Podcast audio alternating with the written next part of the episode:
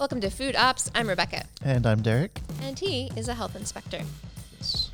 And today we are going to be talking about how to sell tacos out of our house. If I want to sell tacos, you know, I love a good taco, right? Potato tacos, fish tacos. You like tacos? Love tacos. Any kind of meat. Any kind of meat. Carnitas, carne asada, beef. Yep, there it's all good.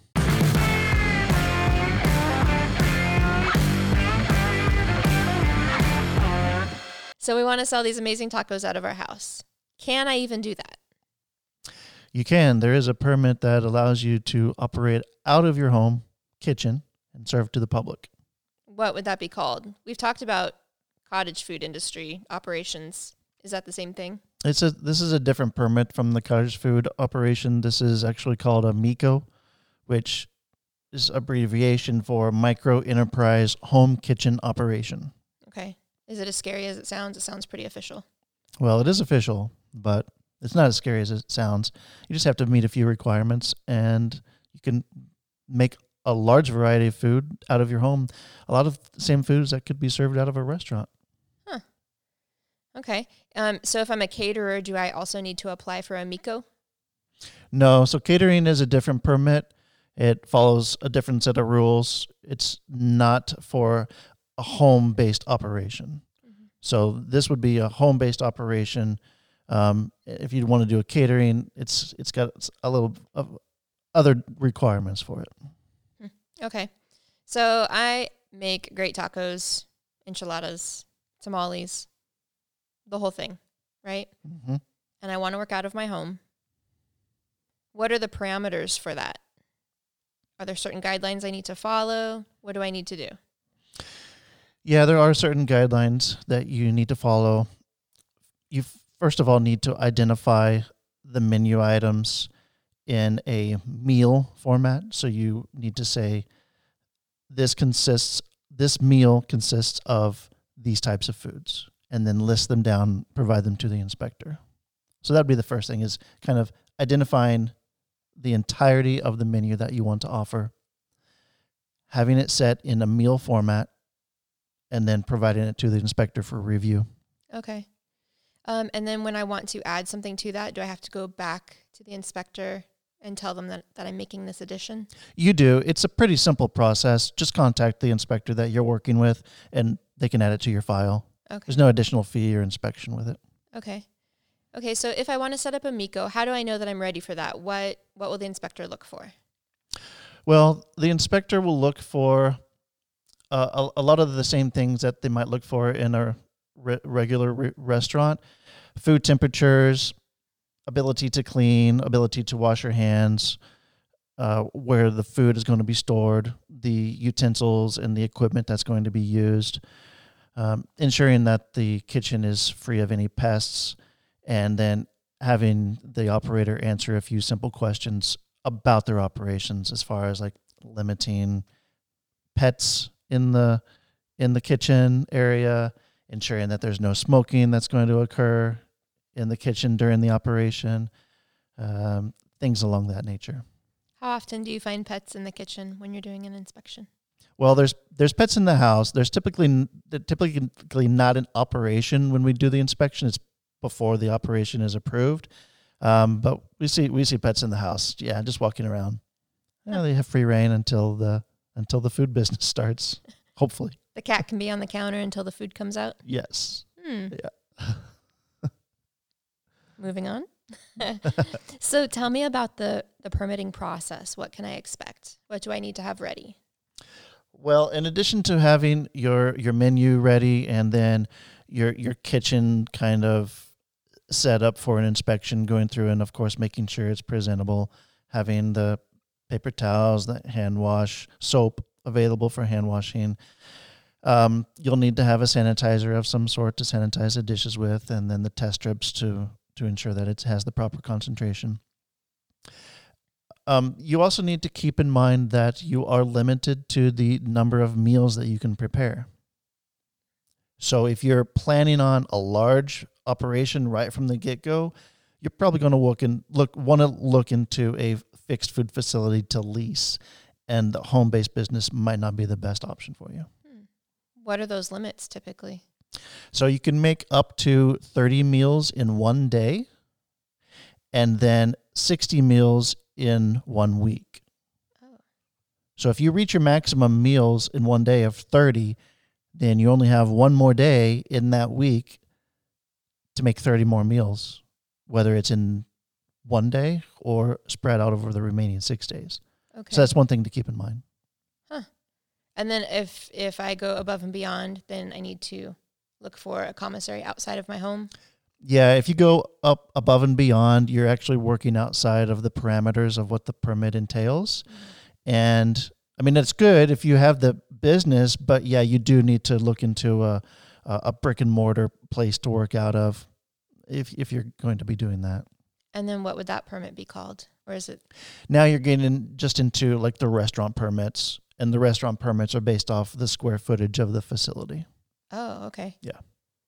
So 60 is my limit, not 61. and not 61. Nope, Okay. 60 for the week. Okay. Interesting. And it doesn't matter what type of meal I'm serving. It doesn't type, it doesn't matter the type of meal. Mm-hmm. it's just it's just identified as a meal so that one meal can have it's usually uh, going to be a serving a main serving and then maybe two side dishes with it Mm-hmm. and then a drink and even a dessert Okay. serving So when you say meal, do you mean per person? Because let's say I specialize in family style meals. it, it it is it it is a per person type of a meal Okay. yes So then that would take us essentially to how much food I can make, right? Right. Yeah. Exactly. There, there, there needs to be a limit on the quantity that you can make out of your food for a lot of different, a lot of different business entities and government agencies don't want to see a large operation out of the home. So that's why they, they've, they've had a limit and they've chosen 60 as the number of meals. Okay. So it's not like um, measuring out how much macaroni and cheese I'm making. It's just like a guesstimate of this would serve 60 people. Like it's not like how many ounces of, of something or.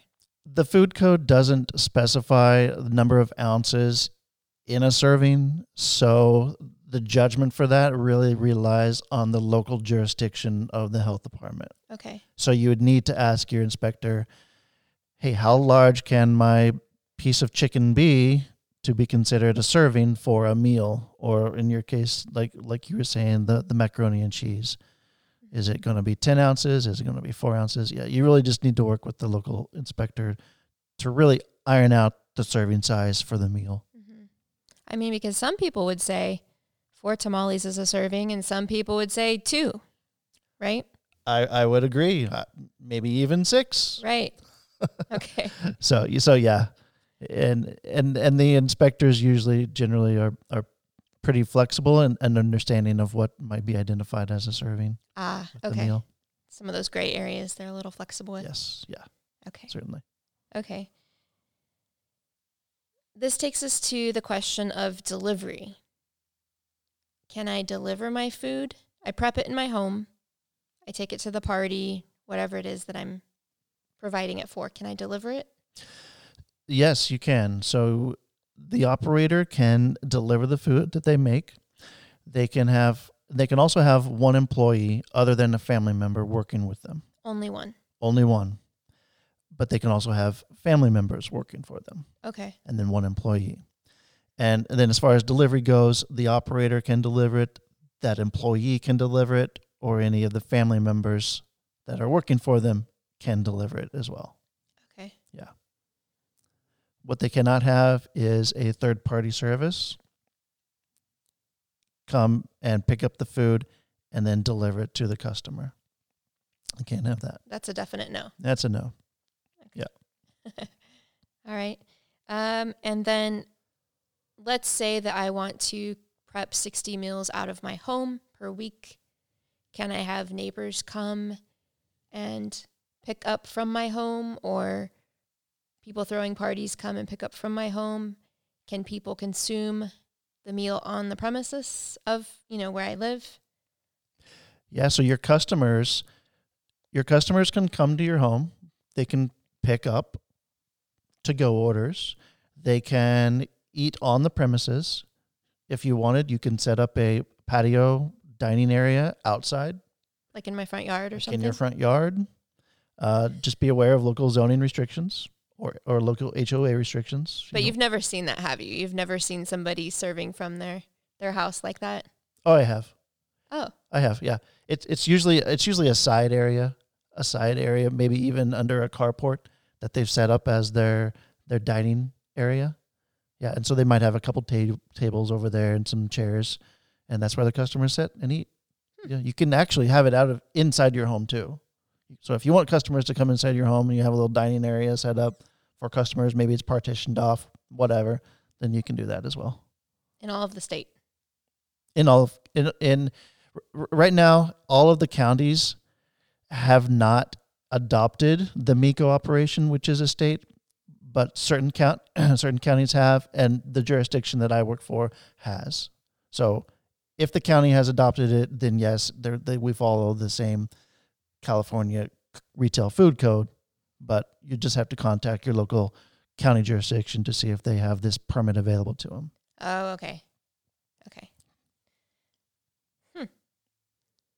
Any other notes that we need to know if we want to set up our our in-home dining? Yeah, one thing you can you would also consider is advertising.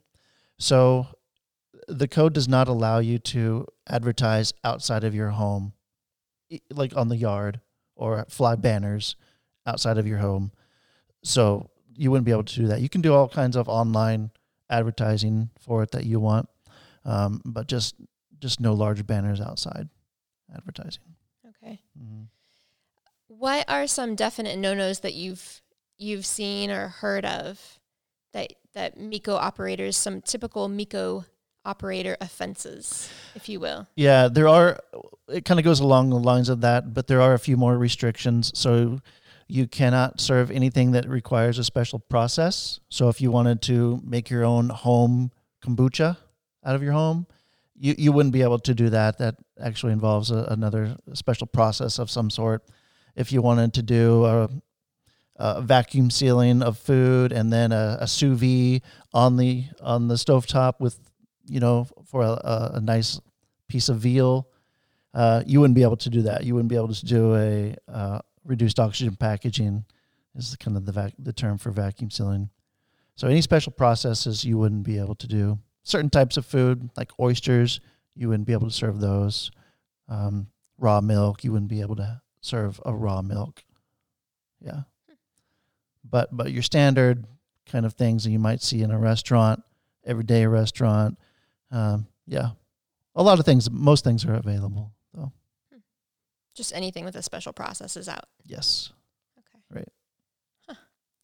Interesting. hmm Do we have to use commercial grade um, preparation tools? Like appliances and equipment. Yes. No, no. Every everything, everything that you have in your house potentially can be used in this operation.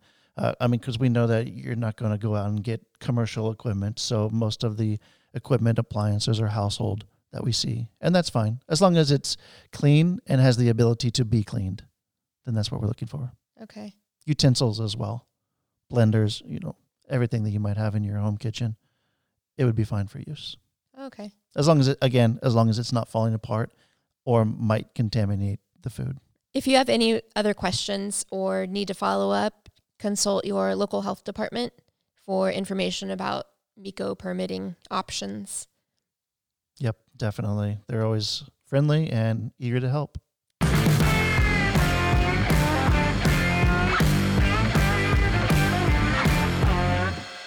Time now for Derek's pro tips.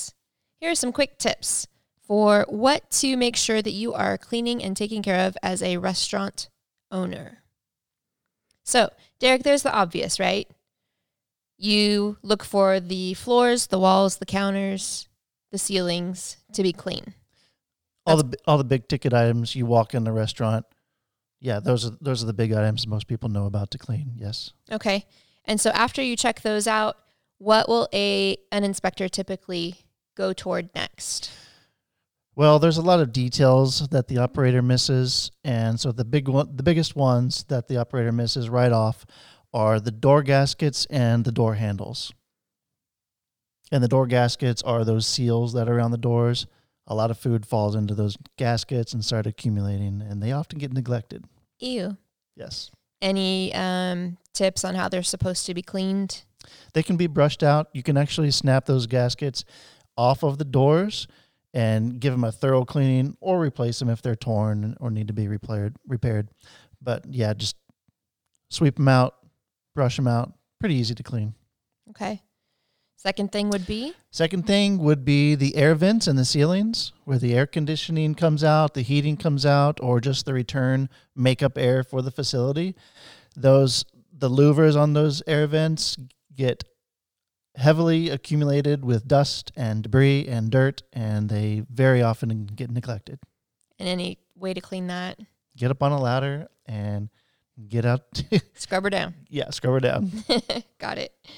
Um, and then let's talk about the um, the exhaust hood.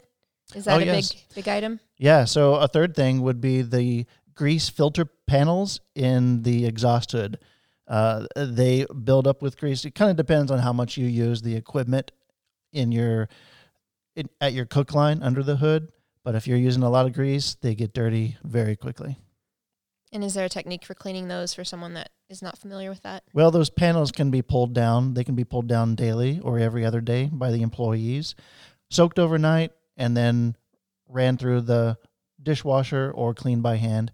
And then eh, periodically, you're going to need to get it professionally cleaned, usually like once a quarter. You'll have to have a service come out to actually clean up inside the ducts. Mm. But the filter panels, they can be cleaned by the employees. Employees. And if I'm the guy in the cook line and I pull it down to clean before I leave at night, what am I cleaning it with or in? Oh well, you can you can soak it in in a in in a, a bath with soap in it, and so it's just going to be cleaned at the three compartment sink. Oh. with regular soap and Okay. water. Mhm. Um, and then finally, um, the famous can opener. Yeah, so a lot of facilities have the the can opener mounted on the countertop, which is fine. Seems innocent enough. Yeah, it is. Uh, however, that blade that's on that can opener doesn't get changed very often. It doesn't look like it gets looked at very often, but it accumulates debris and food quickly. And so, usually, when it gets food and debris accumulated quickly like that, it's not cleanable. Just change it out. But it's something that get gets written up fairly often. Ugh, that sounds disgusting. Yeah. So if um, so that's somebody working in a restaurant. Now, if I have a a MEHKO, a cottage food operation, do you look for those same things as well in my home? Well, yes and no. The, the door gaskets, the handles, yeah, we're going to take a look at those. The air vents as well, yes. But a, a typical home is not going to have the grease filter panels in the exhaust hood, so that's not going to be there. And then they're not going to have a counter mounted can opener. They might have a, a regular can opener that they keep in the uh, appliance drawer, and that's fine. Yeah, we'll take a look at it, but usually they're not as bad as the ones in the restaurant.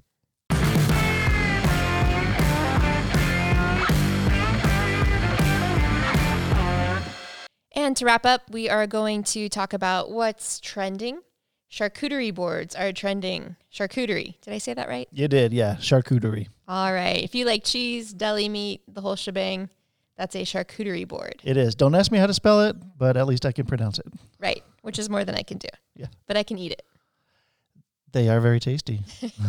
so I've seen these advertised on social media, um, different beautiful displays that people are creating. Can I create that and sell it out of my home? What What do I do? Well, it possibly, yes. Uh, most often, the charcuterie boards are sold as a catering operation, which we haven't really discussed yet. Um, it's possible for them to be made out of the home under the MEHKO operation, but you really want to talk with your local health inspector to determine what's the best way to go about getting the permit for it. Until then, just serve it to your family. Yeah, exactly. Practice. Practice with the fam. That's going to do it for another episode of Food Ops. I'm Becca, And I'm Derek. and we will see you next time. Thanks.